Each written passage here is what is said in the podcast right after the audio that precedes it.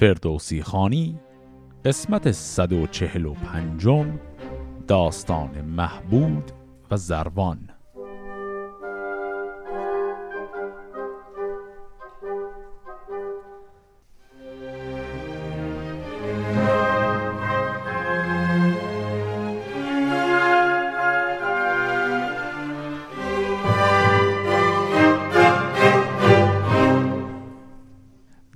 قسمت. اول باید بریم و باقی مانده داستان هفت مجلس بوزرجمهر و انوشیروان رو تمام کنیم تا بعد داستان جدید خودمون رو شروع کنیم. از اون هفت مجلس پنج مجلسش رو در قسمت قبل خوندیم. مجلس ششم و هفتم باقی میمونه که به این شکله. بر این نیز بگذشت. یک هفته ماه نشست از بر تخت. پیروز شاه به یک دست. موبت که بودش وزیر به دست دیگر یزد گرده دبیر. همان گرد بر گرد او موبدان سخنگوی بوزرج مهر و ردان. به بوزرج مهران زمان شاه گفت که گوهر چرا باید در نهفت؟ سخنها که تن را بود سودمند همان مرد را ارج گردد بلند. از او گنج گویا نگیرد کمی شنودن بود مغز را خرمی. چون این گفت موبد به بوزرج مهر که این ور طرز گردان سپهر چه دانی که بیشیش بگزایدت؟ چو کمی بود روز بفزایدت؟ خب پس در همین ابتدای مجلس هم داریم می‌بینیم ساختارش قراره چه شکلی باشه.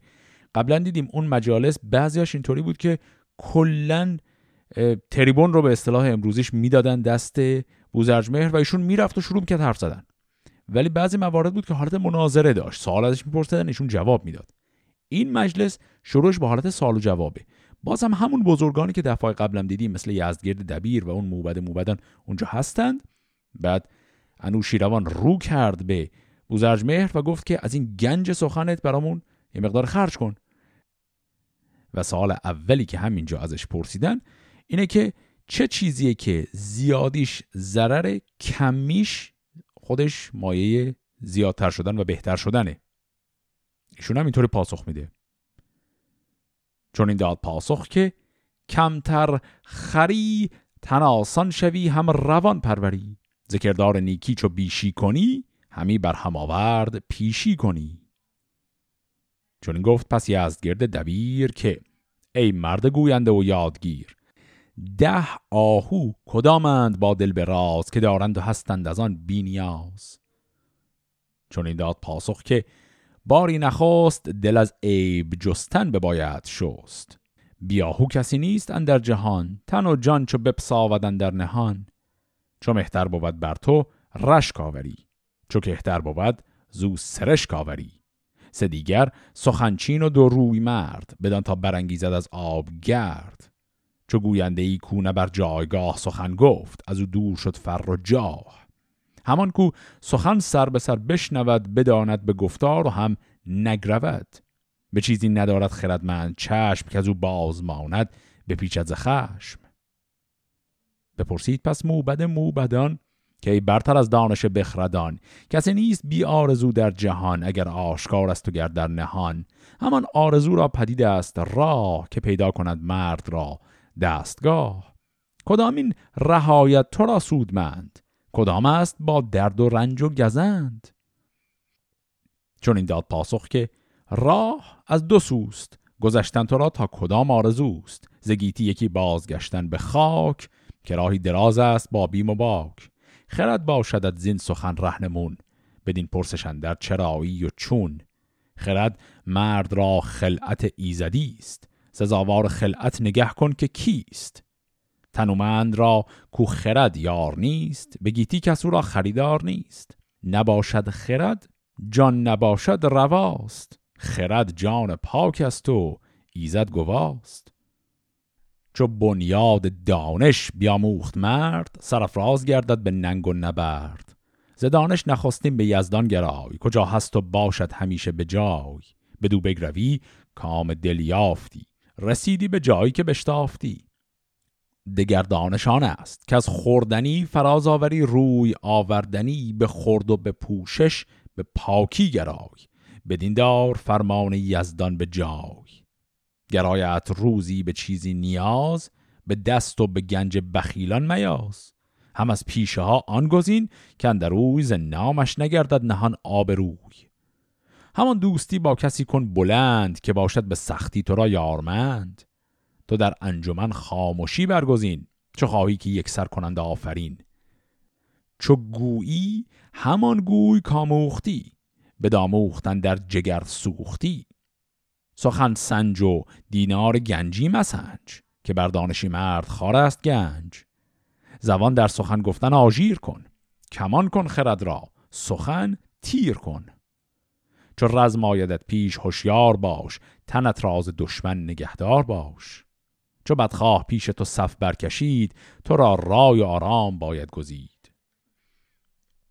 برابر چو بینی کسی هم نبرد نباید که گردد تو را روی زرد. تو پیروزی ار پیش دستی کنی. سرت پست گردد چو سستی کنی. بدانگه که اسب افکنی هوش دار. سلیح هماورد را گوش دار.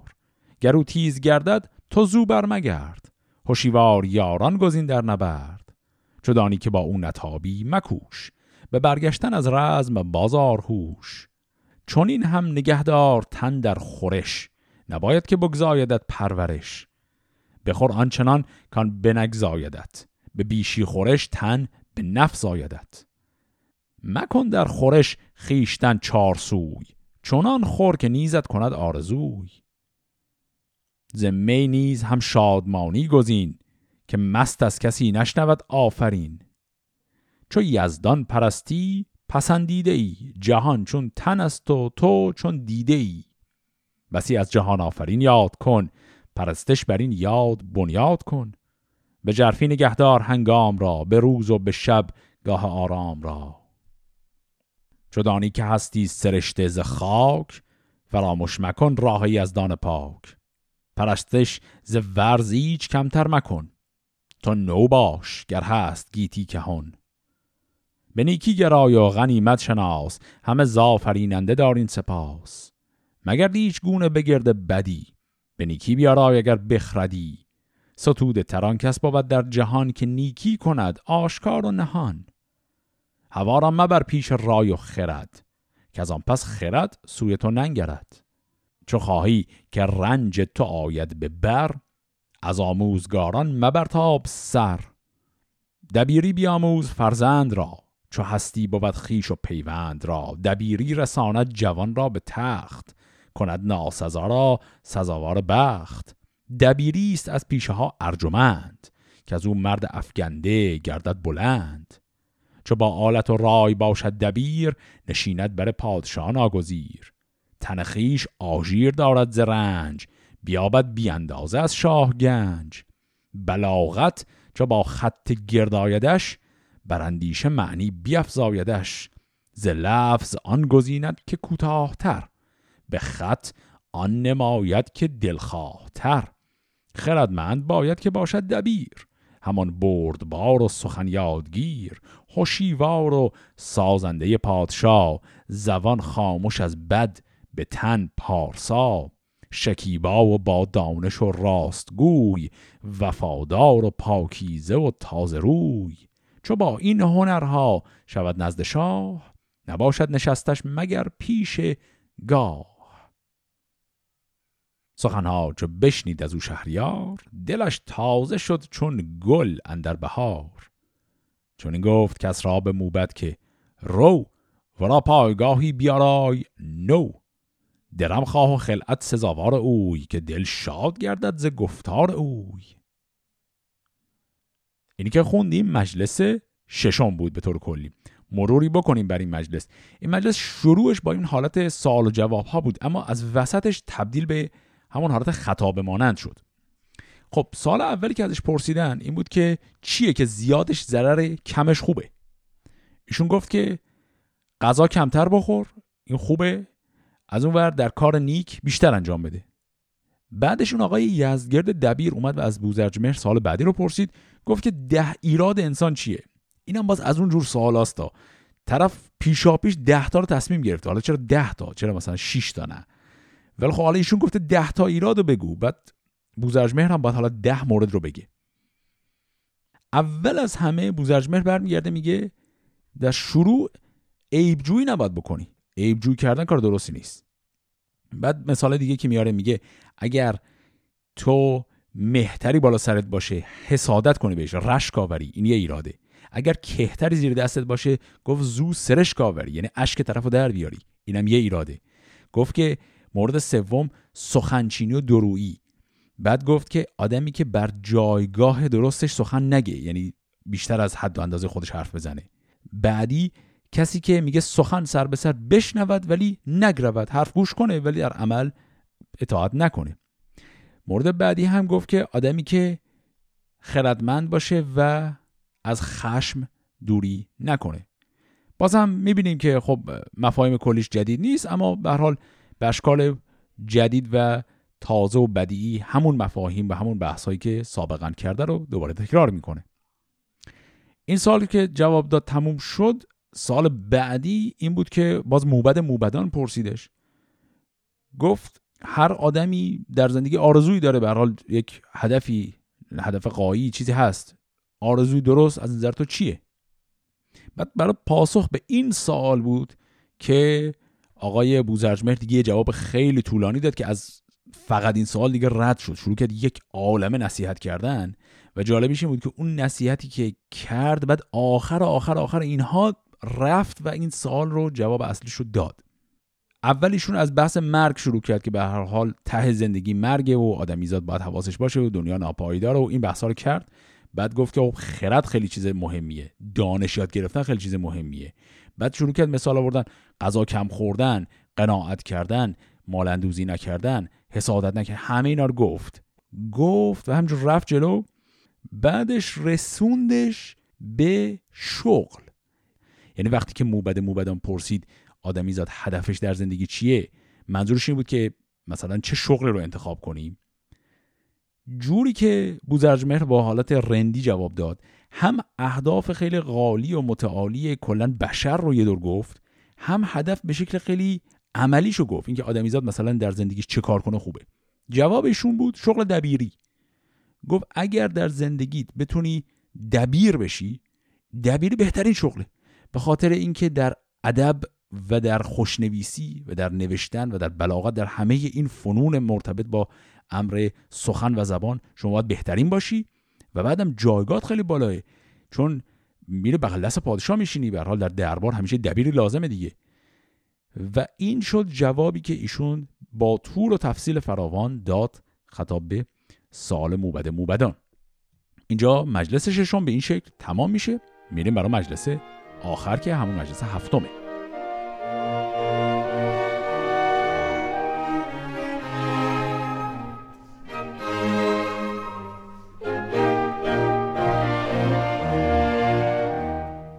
دگر هفته.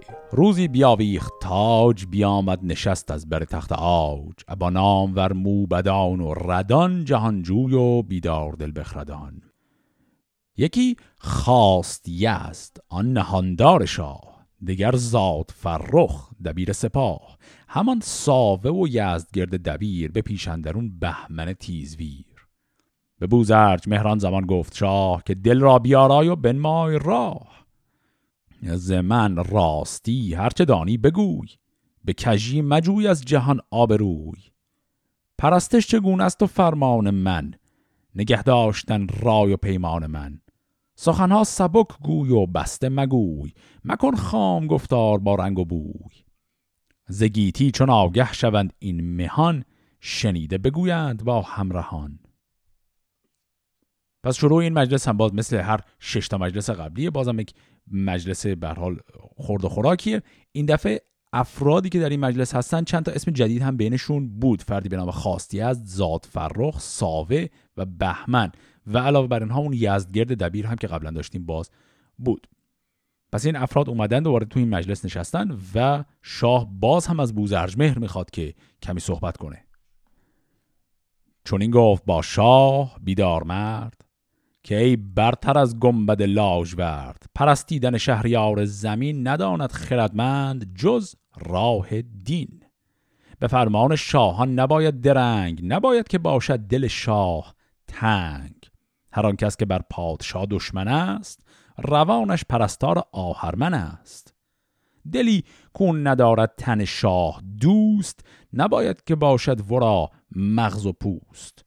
چون دان که آرام گیتیست شاه چون نیکی کنیم او دهد دستگاه. به نیک و بد او را بود دست رس. نیازد به کین و به آزرم کس. تو مپسند فرزند را جای اوی چو جاندار در دل همه رای اوی.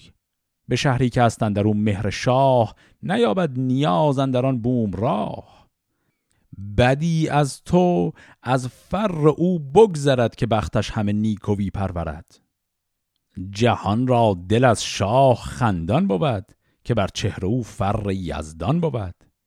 چون از بخششش بهره یابی بکوش که داری همیشه به فرمانش گوش. بدندیشه گر سر به پیچی از اوی بتابد همان گهز تو بخت روی. چون از دیک دارد مشو برمنش وگر دور گردی مشو بد کنش. پرستندگر یابد از شاه رنج نگه کن که با رنج نام است و گنج. نباید که سیر آید از کار کرد همان تیز گردد ز گفتار سرد. اگر گشت نشد بنده را دستگاه به فر و به نام جهاندار شاه گر از ده یکی باش خواهد رواست. چنان رفت باید که او را هواست. گرامی تران کس بود نزد شاه که چون گشن بیند ورا دستگاه ز بحری که او را سرایت ز رنج بفرمایدش تا برد سوی گنج. ز یزدان بود زان که ماند سپاس کند آفرین مرد یزدان شناس. و دیگر که در دلش راز شاه بدارد نگوید به خورشید و ماه. به فرمان شاه آنکه سستی کند همی از تن خیش مستی کند. نکوهیده باشد گل آن درخت که نپراگند بار بر تاج تخت. ز کسهای او پیش او بد مگوی که کمتر کنی نزد او آبروی. هر آن کس که بسیار گوید دروغ به نزدیک شاهان نگیرد فروغ. سخن کان نه اندر خورد با خرد بکوشد که بر پادشاه نشمرد. اگر پرسدت هرچه دانی بگوی به بسیار گفتن مبر آبروی. فزون است از آن دانش اندر جهان که بشنید گوش آشکار و نهان. کسی را که شاه جهان خار کرد بماند همیشه روان پرز درد. همان در جهان ارجمندان بود که با او لب شاه خندان بود. چو بنوازدت شاه گشی مکن. اگرچه پرستنده باشی کهون که هرچند گردد پرستش دراز چنان دان که هست دوز تو بینیاز اگر با تو گردد ز چیزی دوژم به پوزش گرای و مزن هیچ دم. وگر نیستد آگهی زان گناه برهنه دلت را ببر نزد شاه. وگر هیچ تاب دراری به دل به دو روی من مای و پی برگسل. به فرش ببیند نهان تو را دل کج و تیر روان تو را.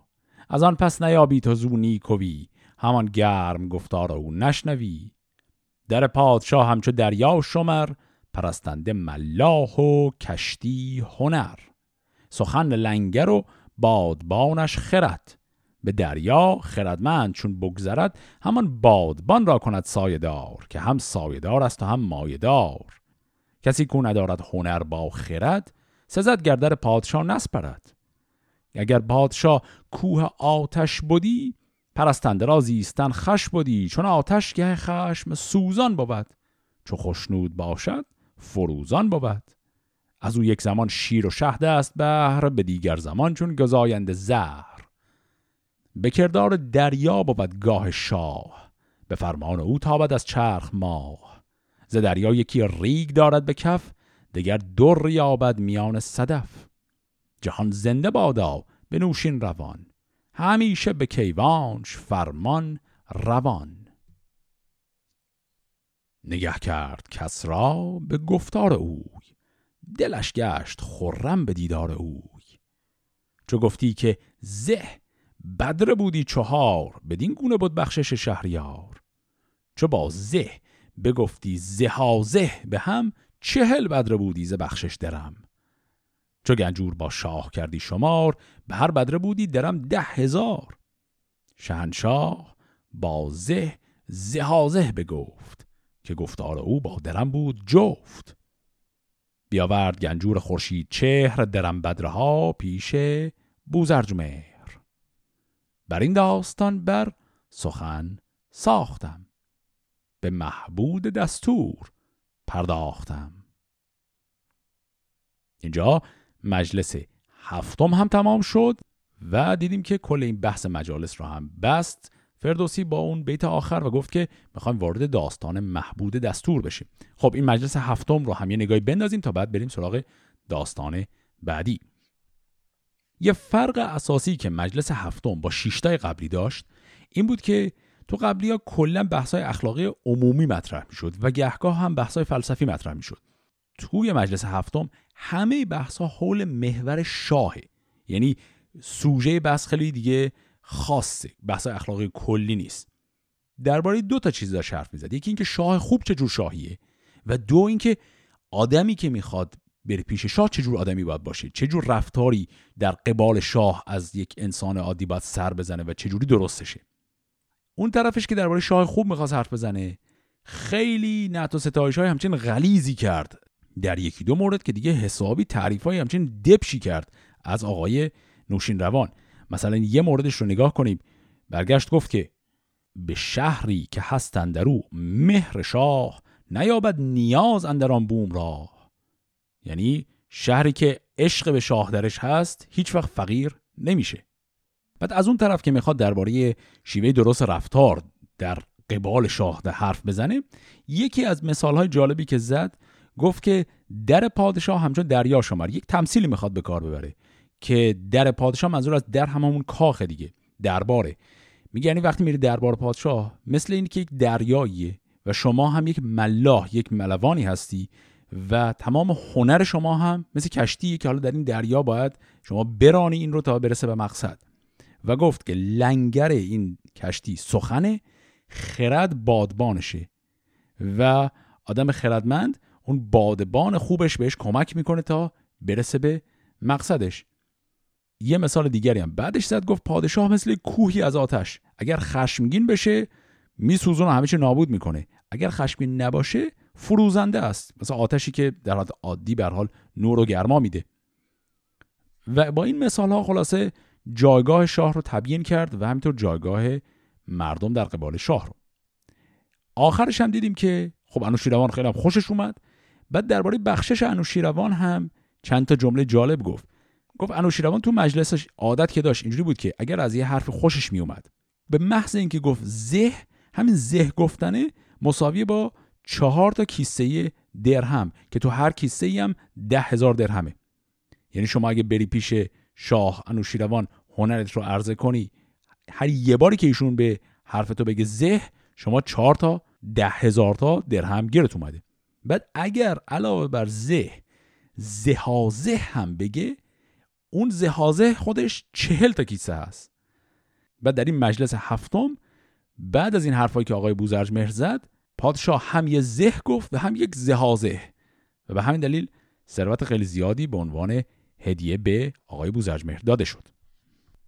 همطور که عرض کردم این آقای بوزرج مهر در داستانهای نوشین روان یکی دو جا نقش های حیاتی هم داره. یعنی تا الان ایشون نقشی که داشت غیر از اون تعبیر خوابی که اون اول قضیه کرد صرفا حکمت زیادی گفت و نشون داد که خیلی انسان سلیس و آگاهیه. اما نقش خاصی در داستان ایفا نکرده هنوز. حالا جلوتر که بریم مواردی رو خواهیم دید که بوزرجمهر تصمیم هایی می‌گیره در ماجراهای مختلف داستان های نوشین روان که در داستان خیلی هم موثره. پس ما فعلا قضیه بوزرجمهر رو می‌ذاریم کنار ولی مواردی هست که باز به اینشون برمیگردیم. داستانی که می‌خوایم شروع کنیم نامش هست محبود و زروان.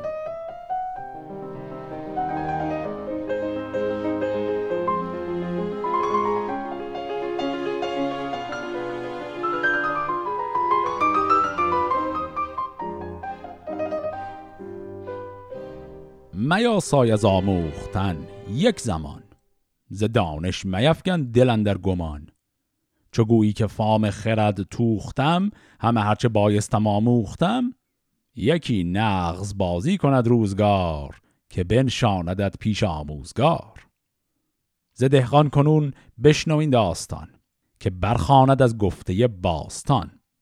چون این گفت موبت که بر تخت آج چو کسرا کسی نیز ننهاد تاج به رزم و به بزم و به پرهیز و داد. چون او کس ندارد ز شاهان بیاد ز دانندگان دانش آموختی دلش را به دانش برافروختی.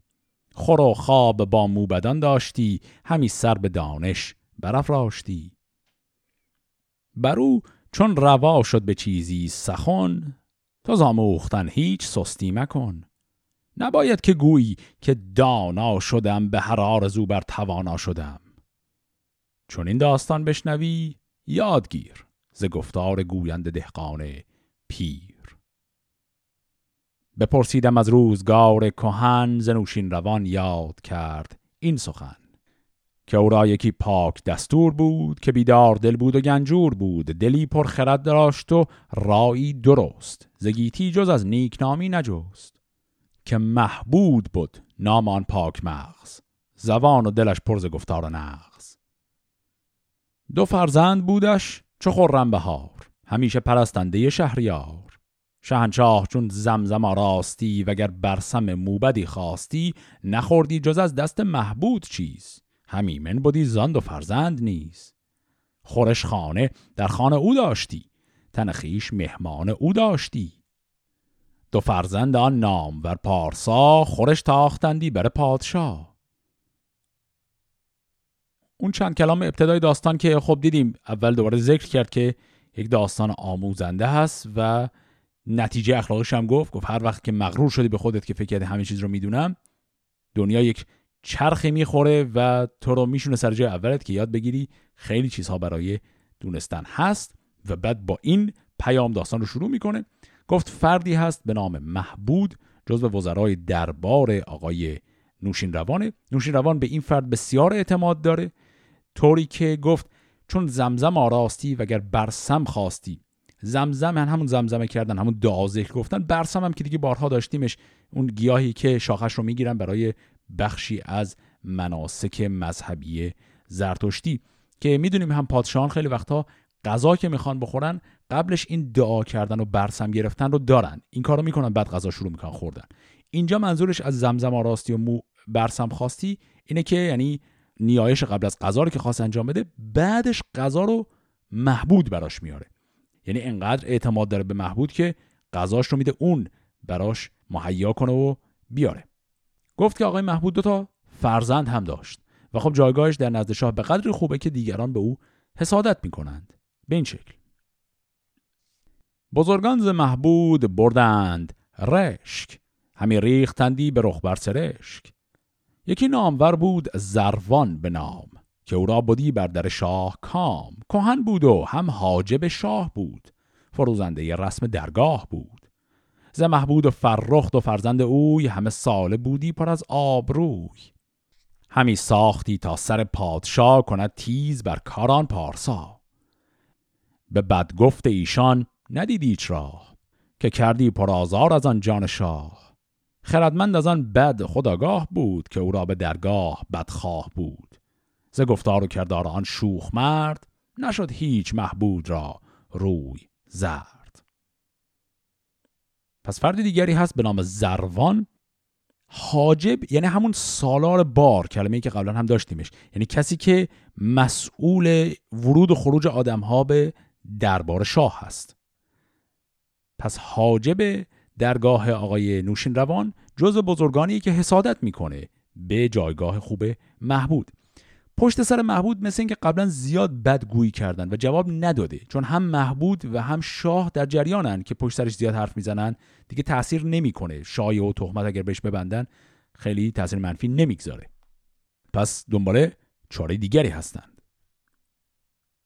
چنان بود که یک روز مردی جهود ز زروان درم خواست از بحر سود. شد آمد بیافزود نزدیک اوی برامیخت با جان تاریک اوی.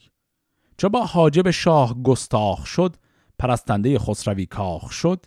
از افسون سخن رفت روزی نهان ز درگاه از شهریار جهان. ز نیرنگ و از تنبل و جادویی ز کردار کژی و از بدخویی چو زروان به گفتار مرد جهود نگه کرد و زانسان سخنها شنود بر او راز بگشاد و گفت این سخن جز از پیش جان آشکارا مکن.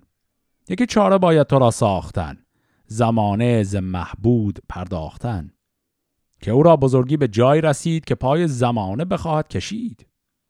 زگیتی ندارد کسی را به کس. تو گویی که نوشین روان است و بس.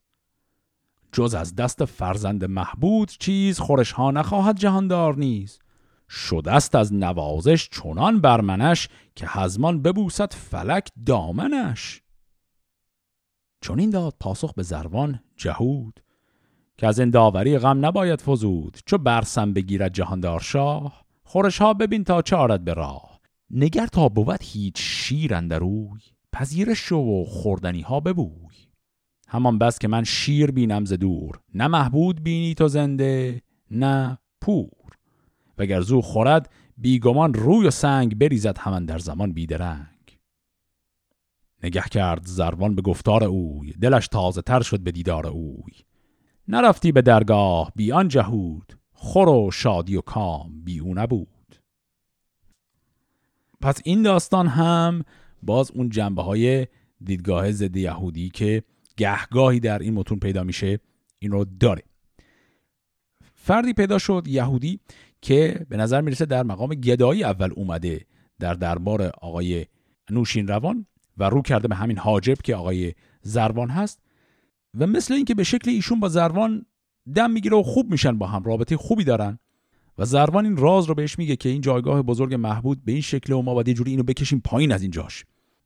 و این فرد یهودی حرفی که می‌زنه اینه که اگر فرزندان محبود کسانی هستن که غذا میارن پیش نوشین روان تو برو این غذایی که اینا میارن یه بار نگاه کن و ببین آیا شیر توش هست. اگر شیر توی این غذا هست ما پدر اینها رو در میاریم. خیلی دیگه درست توضیح نمیده چی کار می‌خوام بکنن. حالا ببینیم به چه شکل پیش میره.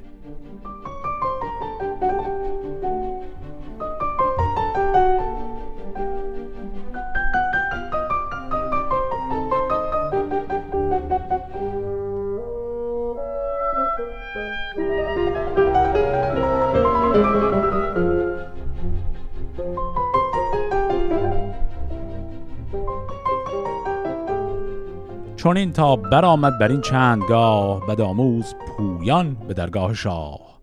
دو فرزند محبود هر بام داد خرامان شدندی بر شاه شاد. پس پرده نام برکت خدای زنی بود پاکیزه و پاک رای که چون شاه کس را خورش خواستی که خان زرین بیاراستی سه کاسه نهادی بر او از گوهر به دستار زربفت پوشید سر ز دست دو فرزند آن ارجمند رسیدی به نزدیک شاه بلند. خورش ها ز شهد و ز شیر و گلاب بخوردی و آراستی جای خواب. چنان بود که یک روز هر دو جوان ببردند خان نزد نوشین روان. به سر برنهاده یکی پیشکار که بودی خورش نزد او استوار. چو خان اندر آمد به بالان شاه بدو کرد زروان حاجب نگاه. چون این گفت خندان به هر دو جوان که ای ایمن از شاه نوشین روان یکی روی بنمای تا از این خورش که باشد همی شاه را پرورش چه رنگ است که آید همی بوی خش؟ یکی چادر پرنیان زو بکش. جوان زان خورش زود بکشاد روی نگه کرد زروان ز دور اندروی همیدون جهود اندرو بنگرید پس آمد چو رنگ خورش ها بدید چون این گفت از آن پس به سالار بار که آمد درختی که کشتی به بار. ببردند خان نزد نوشین روان خردمند و بیدار هر دو جوان.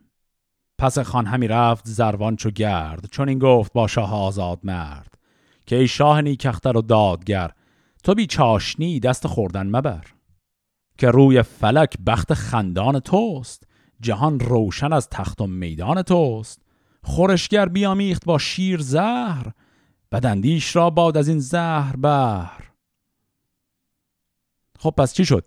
این غذاها رو می‌خوام ببرن این دو پسر محبود و این آقای زروان میاد میگه که این به حال یک پارچه مانندی به نظر می‌رسه کشیدن روی این ظرف غذاها. میگه پارچه رو برده ببینم چیه این غذاها؟ اینا پارچه رو ور میدارن می‌بینن که توی غذاها شیر هم هست. همونطوری که اون جهود گفته بود ببین هست یا نه. می‌بینن که شیر هم هست غذا رو که میارن ببرن برای شاه. زروان حاجب سری میاد و میگه که یه آدمی که پیش مرگت بشه بده این غذا رو بخوره. کلمه چاشنی یعنی همون چشیدن. اما اینجا وقتی میگه تو بی چاشنی دست خوردن مبر منظورش اینه که یعنی تو بده یه نفر دیگه بچشه یه ذره از این غذا رو که مطمئن بشی مشکلی نداره بعد بخورش. و بعد خودش ادامه میده. میگه تو این شیره من فکر کنم زهر باشه ها. حالا واکنش نوشین روان به این شکله. چو بشنید از او شاه نوشین روان نگه کرد روشن به هر دو جوان.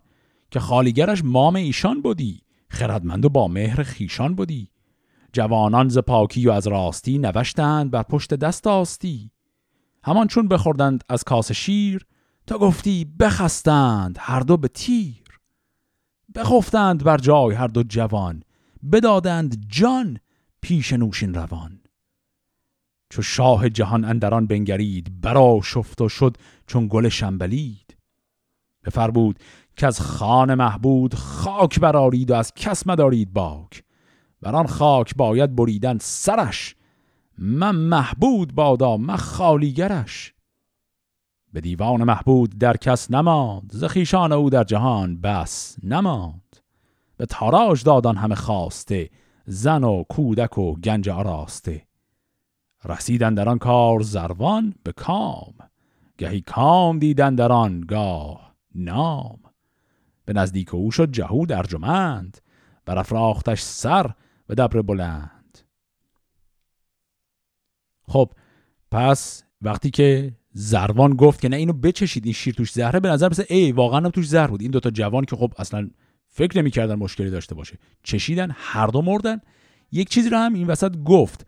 دلیل اینکه این دو جوان اصلا نگرانی نداشتن از بابت این غذا این بود که مادر اینها که خب همسر همین محبود بود آشپز این غذاهای. و خب اینا می‌دونستن که خبری نیست. و خب حالا نمی‌دونن چی شد این فرد جهود کجا تو چه مرحله چه زهری ریخت توی این غذا و به این شکل هر دو پسر محبود مردن و به تب خود محبود هم به غضب شاه گرفتار شد. جانش رو از دست داد. تمام خانمانش هم نابود شد و اموالش هم کامل به تاراج شاه رفت. و در این حال آقای زروان به اوج محبوبیت رسید. بگشتن در این نیز چندی سپر درستی نهان کرده از شاه چهر. چنان بود که شاه جهان کد خدای به نخچیر گوران همی کرد رای. بفرمود تا اسب نخچیرگاه بسی بگذرانند بر چشم شاه. از اسپان که کس را همی بنگرید به ران دوبر داغ محبود دید. از آن تازی اسبان رخش برفروخت به محبود بر جای مهرش بسوخت. فرو ریخت آب از دو دیده به درد بسی داغ دل یاد محبود کرد. چون این گفت کان مرد با رای و جاه ببردش چنان دیو ریمن ز راه. بدان دوستاری و آن راستی چرا زد روانش در کاستی؟ نداند جز از کردگار جهان از آن آشکارا درستی نهان. و از آن جایگه سوی نخچیرگاه بیامد چنان داغ دل با سپاه. ز هر کس به بر سخن خواستی ز گفتارها دل بیاراستی سراینده بسیار همراه کرد به دفسانه ها راه کوتاه کرد. دبیران و زروان و دستور شاه برفتند یک روز گویان به راه. سخن رفت چندی از افسون و بند ز جادو و آهرمن پرگزند. به موبت چنین گفت پس شهریار که دل را به نیرنگ رنجه مدار سخن جز به یزدان و از دین مگوی ز نیرنگ و جادو شگفتی مجوی. بدو گفت زروان کنو شب بدی خرد را به گفتار تو شب بدی ز جادو سخن هرچه گویند هست نداند جز از مرد جادو پرست اگر خوردنی دارد از شیر بهر به دیدار گرداند از دور زهر. خب اینجا اون نکته قضیه افشا شد. اون فرد جهود به نظر می رسید جادوگر هم هست. که خب گفته بود هم حرف از جادو و اینا هم زده بودن. اما جزئیات جادوش اونجا افشا نشد. صرفا اون فرد رو کرده بود به زربان گفته بود اگر تو اون غذاها شیر هست بگو به من. من بیام این شیر رو ببینم. الان زروان اصلا بحث تموم شده. سالها گذشته و مدتی رفته و گذشته اینها رفته بودن به یک شکاری. در همون شکارگاه یه گله اسب هم آقای نوشین روان می‌بینه که داغ محبود به ران این اسبهایه یعنی اینا اسبایی که متعلق به محبود بودن. اینو که می‌بینه ایشون یادی می‌کنه از این محبود و دلش میسوزه میگه چه آدم خوبی بود الکی الکی به راه اهریمنی رفت و زندگی خودش رو نابود کرد و از این صحبت ها. این که رد میشه تو مسیر برگشت همجوری حرف دارن می‌زنن از هر دری سخنی. وسط این حرفا صحبت از جادو جنبل هم میشه. وسط این صحبت های جادو و جنبل آقای نوشین روان میگه اینا همش علکیه جادو جنبل ما نداریم. کلا همه چیز فقط رای خدا هست. این حرفا معنی نمیده. زروان رو می‌کنه و میگه نه اتفاقا جادو وجود داره. چیزایی که درباره جادو میگن درسته. بعد مثال بخواد بزنه. یادش میره که چه کار انگار کرده. مثالی که می‌زنه اینی که میگه من در جریانم. اصلا یه جادویی هست که جادوگرا با نگاه کردن به ظرف شیر می‌تونن شیر رو به زهر تبدیل کنن. این رو میگه و انوشیروان یه دفعه شستش خبردار میشه که قضیه اصلش چی بوده. چو بشنید نوشین روان این سخن برو تازه شد روزگار کهن. ز محبود هر دو پسر یاد کرد برآورد بر لب یکی باد سرد. به زروان نگه کرد و خاموش بماند. سبک باره گام زن را براند. روانش از اندیشه پردود بود که زروان بدندیش محبود بود. همی گفت که این مرد ناسازگار ندانم چه کردن در آن روزگار که محبود بر دست ما کشته شد چنان دوده را روز برگشته شد. مگر کردگار آشکارا کند دل و مغز ما پرمدارا کند. که آلوده بینم همی زو سخن پر از دردم از روزگار کهن. همی رفت با دل پر از درد و غم پر آژنگ رخ دیدگان پر غم. به منزل رسیدان زمان شهریار سرا پرده زد بر لب جوی بار چو زروان بیامد به پرده سرای ز بیگانه پرداخت کردند جای.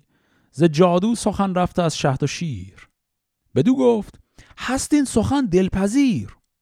ز محبود از آن پس بپرسید شاه که فرزند او تا چرا شد تباه؟ چو پاسخ از او لرز لرزان شنید. ز زروان گنهگاری آمد پدید. بدو گفت کس را سخن راست گوی مکن چاره و هیچ کجی مجوی که کجی نیارد مگر بار بد دل نیک بد گردد از یار بد. سراسر سخن راست زروان بگفت. نهفته پدید آورید از نهفت. گنه یک سرفکند سوی جهود. تن خیش را کرد پر درد و دود. چو بشنید از او شهریار بلند همان در زمان پای کردش به بند. فرستاد نزد مشعبد جهود دو اسب سواری به کردار دود. کلمه مشعبد رو هم فکر کنم یک یا دو بار قبلا داشتیم همون شعبد بازه. طبعا اینجا منظورش همون جادوگره. چون آمد بدان بارگاه بلند بپرسید از اون نرم شاه بلند. که این کار چون بود با من بگوی ز دست دروغ هیچ من مای روی. جهود از جهاندار زینهار خواست که پیدا کند راه نیرنگ راست. بگفتان چه زروان بدو گفته بود. سخن هرچند در نهان رفته بود. جهاندار بشنید و خیره بماند رد و موبد و مرزمان را بخواند. دگرباره کردن سخن خواستار به پیش ردان دادگر شهریار. بفرمود. پس تا دو دار بلند فروهشت از دار پیچان کمند بزد مرد دشخیم پیش درش نظاره برو بر همه کشورش. به یک دار زروان و دیگر جهود. کشنده براهیخت و تندی نمود. به باران سنگ و به باران تیر بدادند سرها به نیرنگ شیر. جهان را نباید سپردن به بد. که بر بد کنش بیگمان بد رسد زخیشان محبود چندی بجست که از ایشان بباید کسی تندرست که دختری یافت پوشیده روی سه مرد گران مایه و نیک خوی. همه گنج زروان به دیشان نمود همان هرچه بود زان مرد جهود. روانش ز محبود بریان بودی شب تیره تا روز گریان بودی ز یزدان همی خواستی زینهار همی ریختی خون دل بر کنار. به درویش بخشید بسیار چیز زبانی پر از آفرین داشت نیز که یزدان گناهش ببخشد مگر ستمگر نخواند ورا دادگر. کسی کو بود پاک و یزدان پرست نیازد به کردار بد هیچ دست. که گر چند بد کردن آسان بود به فرجام از او جان آسان بود. اگر بد دل سنگ خارا شود نماند نهان آشکارا شود. وگر چند نرم است آواز تو گشاده شود زو همه راز تو. ندارد نگه راز مردم جهان همان به که نیکی کنی در نهان. چو بی رنج باشی و پاکیز رای از او بهره آبی به هر دو سرای. کنون کار زروان و مرد جهود سر آمد خرد را به باید ستود. پس با این بیت آخر داستان محبود و زروان هم به انتهای خودش رسید. یه نگاه کنیم ببینیم این آخرش چی شد. پس آقای زروان وقتی که تصادفی افشا کرد که همچین ترفند تبدیل کردن شیر به زهر رو دیده خب انوشیروان شستش خبردار شد اما اولش به رو خودش نیاورد. بعد زروان رو دعوت کرد به کاخ و باز هم در صحبت رو باز کرد گفت که آره اون چیزی که اون روز گفتی حرف جالبیه برام مقدار شرح بده. چیه؟ مگه میشه همچین چیزی و از این صحبت ها زروانم با دل خرم و خوش قشنگ کامل اعتراف کرد که بله من همچین چیزی رو دیدم. پشت سرش شاه پرسید خب پس قضیه اون پسران محبود چیه؟ زروان با حالت لرز لرزان جواب داد. فهمید شاه که خب بله قضیه چیه و زروان رو وادار به اعتراف کرد. زروان هم همه تقصیرات رو انداخت گردن اون فرد جهود. اونا رفتن فرد جهود رو آوردن. اونم همه تقصیرها رو انداخت کردن زروان. انوشیروان هم هر دو رو اعدام کرد. و بعد هم خب زده بودن خاندان و دودمان محبود رو نابود کرده بودن دیگه. گشت همه جا ببینه کسی از این خاندان اصلا مونده. تو کل این فک و فامیل و قبیله بزرگ آقای محبود گفت که سه تا مرد و یک زن رو اینا پیدا کردن که هنوز از این خاندان هستن. بقیه همه یا نابود شدن یا به حال دیگه نیستن. و تمام اموالی که از زروان مونده به جا رو دادن به این افراد به اضافه هرچی اموال از اون فرد یهودی پیدا کرده بودن. و به این شکل سعی کردن دلجویی کنن از این بازماندگان خاندان محبود. باقیش هم که حالت توبه و تضرعزاری آقای نوشین روان بود برای ظلمی که کرده بود در حق این خاندان. وقتی اون حرفا تمام شد هم ما چند بیتی در نصیحت داشتیم محتوای کلی این نصایح هم این بود که هر کاری شما بکنی چه بد چه خوب هر چقدر هم در نهان این کار رو انجام بدی گفت که حتی اگر تو دل سنگ خارا هم پنهان شه بالاخره افشا میشه. و به همین دلیل اگر می‌خوای کار مخفی انجام بدی حداقل کار خوب رو مخفی انجام بده که اگر افشا بشه به نفعت باشه. کار بد مخفی نکن. با این نصیحت هم این داستان کوتاه محبود و زروان به انتها رسید. همونطور که متوجه شدید الان ما یه دو سه قسمتی هست که داستانهای با محتوای سیاسی خیلی در داستانهای نوشین روان نداشتیم. ما داستان نبردش با رومی ها رو که تموم کردیم بعد ماجرای نوشزاد رو که داشتیم. بعد این دو قسمتی که الان دیدیم بحثهاش خیلی محتوای سیاسی عمیقی نداشت و خیلی با اون بحثهای دیگری که در بدنه کلی ماجراهای شاهنامه هستند مربوط نبود. حالا اما می‌خوایم برگردیم باز به همون فاز و داستان بعدی که می‌خوایم شروع کنیم باز هم یک ماجرای سیاسی گسترده و طولانی بین ایران و یکی از همسایگان خودش. اما این بار همسایه شرقی هست که وارد داستان میشه. داستان نبرد هیتالیان و چینی ها و نقش ایران در این نبرد رو در قسمت هفته آینده با هم شروع می‌کنیم. فعلا خدا نگهدار.